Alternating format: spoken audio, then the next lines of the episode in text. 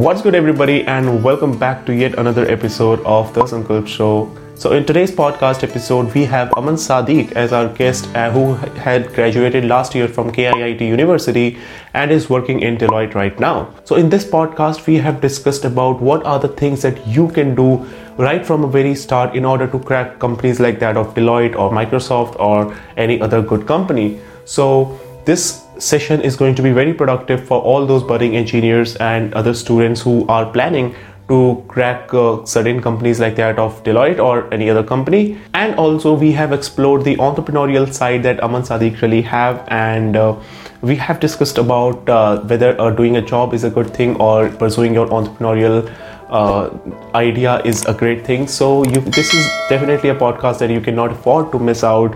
So kindly watch it till the very end so as you can grasp the entire concept of the podcast. So without wasting much time, let's get started. How are you doing? I'm also good. Yeah. So how is the weekend going? Yeah, it's pretty awesome. Amazing. Okay. Dealing with people like you, it's always seems good. Welcome to the Sankalp Show, and it's really a pleasure to have you here on the podcast. And before beginning with us, let's just give a brief introduction of yourself. Okay. So first of all, thanks a lot for having me on your podcast. So I am looking forward to a great session, and I hope I would be able to add any values to your podcast and any of the viewers who is watching this at this moment. So let's get started with my introduction. So I'm Aman Sadiq. I graduated last year from KIIT University. I did my graduation from computer science and system engineering background, and I'm currently working in Deloitte Consulting as a consulting analyst. And apart from my academic and professional career, I have other bunch of interests such as in traveling, food, blogging, and networking and meeting amazing people. Yeah. So this podcast is actually going to be very inspiring for all those budding engineers that are planning to crack companies like Deloitte or Microsoft or every other kind of company. So starting from the very beginning, when a student enters in his or her first year or second year, so what could be the necessary steps that you would like to tell to the audience that they could start up so that the journey to crack these companies would be beneficial to him or her? Right. So before that question, I would like to tell irrespective of the company that you are applying for, most of the companies look similar kind of skills. Mm-hmm. So they do have certain company specific skills, but they're certain skills which you always need to build upon. So mm-hmm. I would like to get started from there. So it's something Absolutely. That you need to have your domain knowledge. So even if you're from mechanical, CS or electrical background, the one thing that remains constant that you need to have that domain knowledge which you acquired in your 4 years. Okay. And the second most important and critical skill, in my views, is the communication skill, because no matter how much domain knowledge or academic knowledge you acquire, if you're not able to deliver that in front of the interviewer or in the company, then you have no value, because you need to express yourself. Right. Mm-hmm. If I know everything, but I'm not able to deliver that content, then I'm of no use to the company. Yeah, exactly. So the second most important and critical skill is communication and how you present your ideas and views. Yeah. And the third is common sense. You always need to be right on your common sense. And trust me, it is very rare. Having common sense is very rare. Common sense is very rare. Yeah. Yeah. So that compromises of your aptitude skills and how you think, how you strategically approach problems, your problem solving skills. These are the basic three skills which can start building from your first year. Mm-hmm. And then other stuff such as internships, projects, coding languages, then these are side skills which you can acquire as per your interest and as per your company needs. Yeah. Okay. So along with all those things, we are also seeing a huge hype about competitive programming among the college students. So, have you ever done competitive programming in your career as well? Yeah, so I tried my hands on competitive programming before my stressful phase of life, before the placements, when I was in fifth semester, sixth semester. So then I thought, okay, it's time that I should also try my hands on competitive coding, because I was not very good with coding stuff from first year or second year, but I gained interest in that domain as well because of my interest towards academics. Mm-hmm. So, but I won't say that competitive skill is the only skill that makes you go like throughout your placement process. It's just one part. And again, competitive coding is more like a common skill. You need to solve apti problems. You need to be efficient. It more tests your problem solving skills. So, and like if you see, like suppose any company like Google won't ask you to write a Dijkstra algorithm or a shortest path algorithm for their Google Maps. They already have those algorithms built upon in their system. So what they would ask you to do is work upon software development or some other industry skills.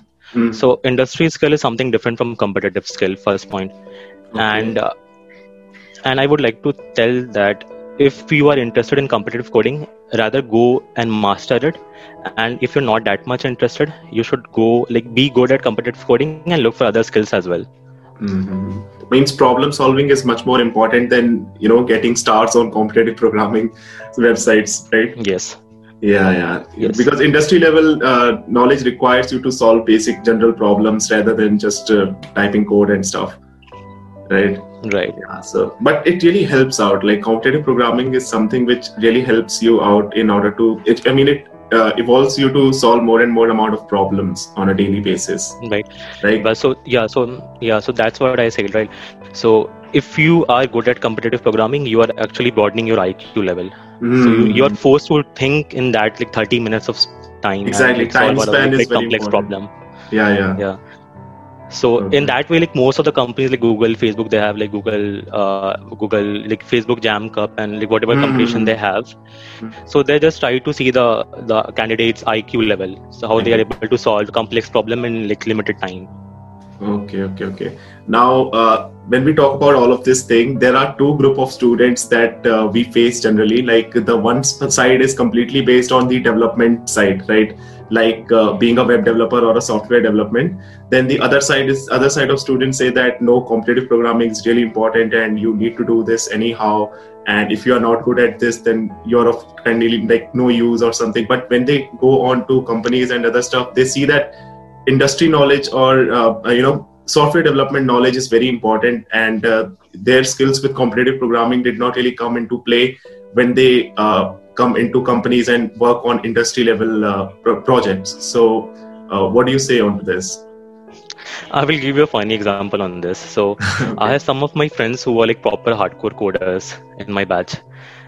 And there were some of my friends who were like, even from like non-technical, non-CS background, they were like nowhere related to coding.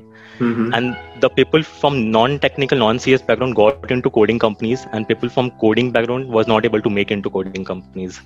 Oh. So you can see the like difference. Yeah. So it's not, at the end of the day, it's not about the competitive coding or any coding or any like domain knowledge, but because the employer would expect you to be no basics, just basics, and they would train you as per the industry benchmarking. Okay. Yeah. So, but I'm not saying that competitive coding is not important.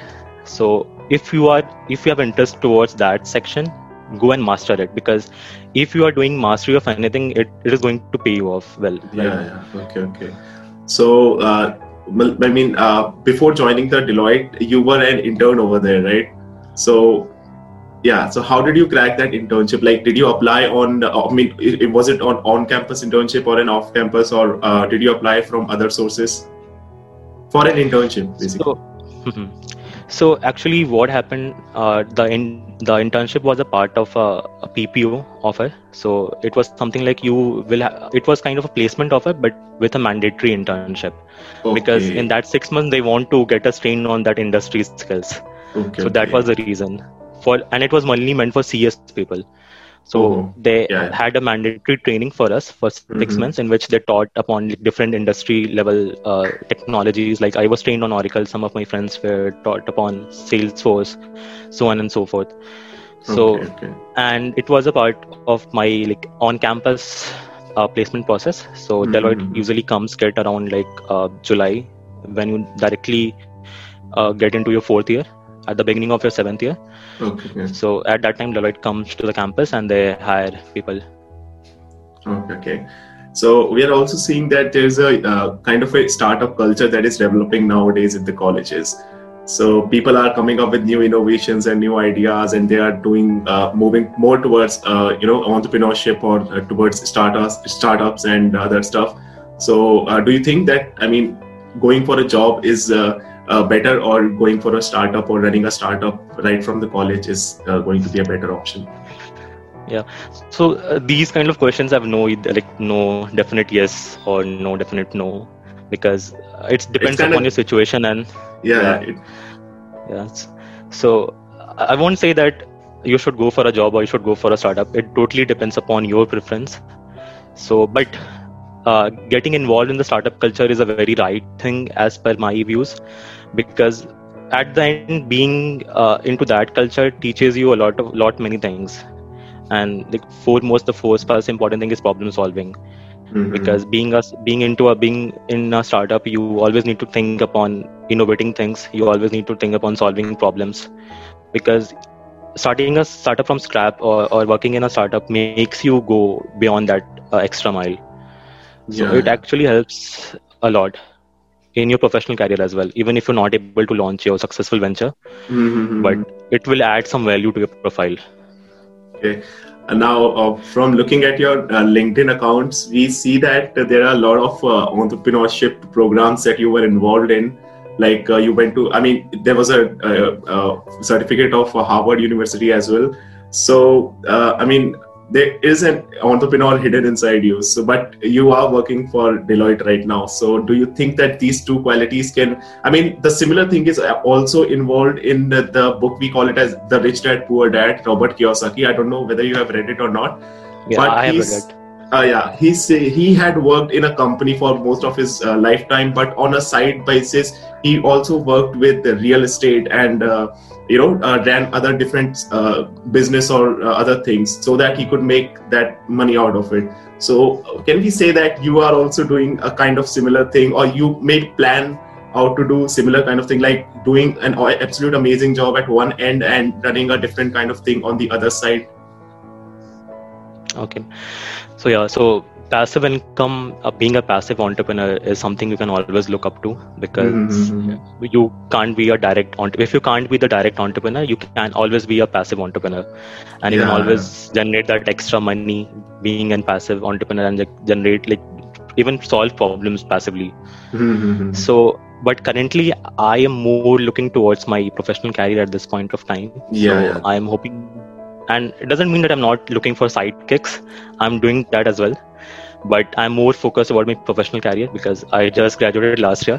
But definitely I would be looking towards that entrepreneur side someday in future, after gaining some industry level knowledge, after gaining some industry level expertise and experience.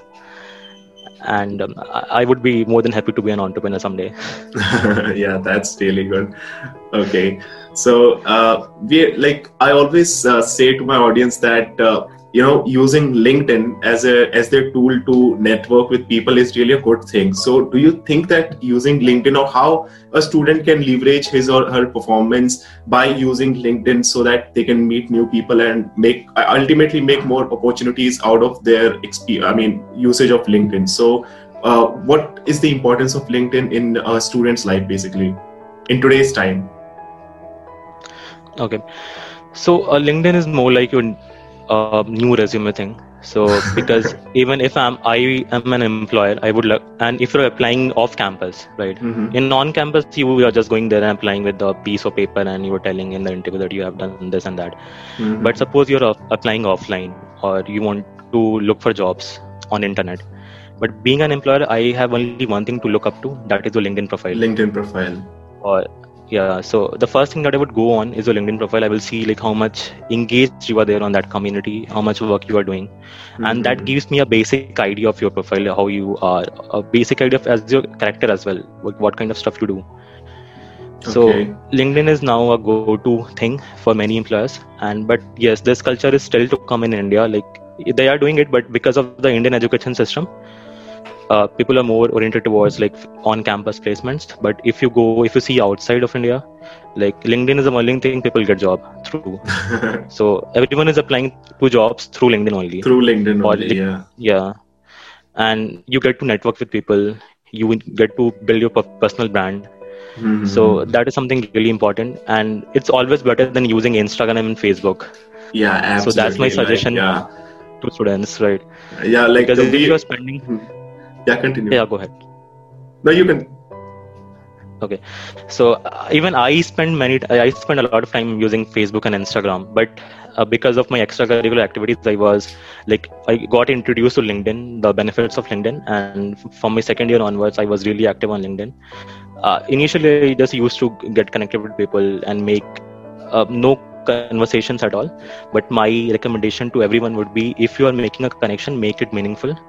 Have small chit chat with them, because you don't know when it can benefit you and in what ways it can benefit you. So it's always good to have that chit chat thing, because if you're doing that on Facebook, it's better to do on LinkedIn in a more professional way. Yeah. I mean, LinkedIn provides you. I mean, what I think is that every connection comes up with a new opportunity if you can look from that point of view, right? Yeah. So. And it's always, I always say this thing, it's always good to explore opportunities. You always need to open that door. Yeah. That's really good. So we also see a lot of certificates that are being, displayed on a lot of profiles on LinkedIn. And there are a lot of dozens of certificates that people are trying to collect from one place or the other. So do you think that these certificates are really important, or most of the people are doing it just for the sake of getting a certificate? And you cannot really differentiate between whether it's a genuine certificate, like whether a person has actually learned that particular skill, or they are just, bluffing around LinkedIn. So what do you think about that? Right. So in most cases that I have seen on LinkedIn, so I feel people are more towards bluffing or faking it out. And they just every certificate they do, they put it on their LinkedIn, they put it everywhere, and they just because if you see many courses, the answers are readily available on internet. You don't need to do anything to pass those exams. So, and even the interviewer knows this thing, right? So at the end of the day, they are going to bust you out. They will catch you if you're bluffing. So it's always important to focus on your knowledge. It's always important to be honest. And even if you're learning something, learn it from your heart. Exactly. Try to grab the knowledge out of it rather than just doing it for the sake of certificate. Yes. Yeah. I mean, acquiring proper and a genuine knowledge is much more important than bluffing around with certificates on the LinkedIn, right? Just in order to get that spotlight somewhere or the other. Yeah. So. And I would tell you one interesting fact about myself. Yeah, sure. So even when I was going for my interviews now, so at that point of time, I didn't have many certificates or something anything. Even if you see my profile, I acquired most of the certificates post my placement. Okay. And people actually try to do this thing because to get placements. So it won't help you in getting placement first thing. Yeah. So that you can do as an extra thing, but not as a proper mainstream thing to get your job.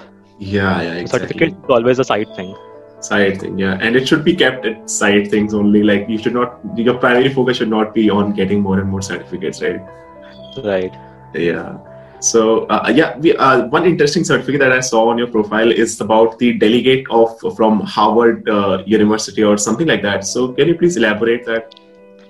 Yeah, so that? Actually, it's a conference that happens from Harvard University, HPR.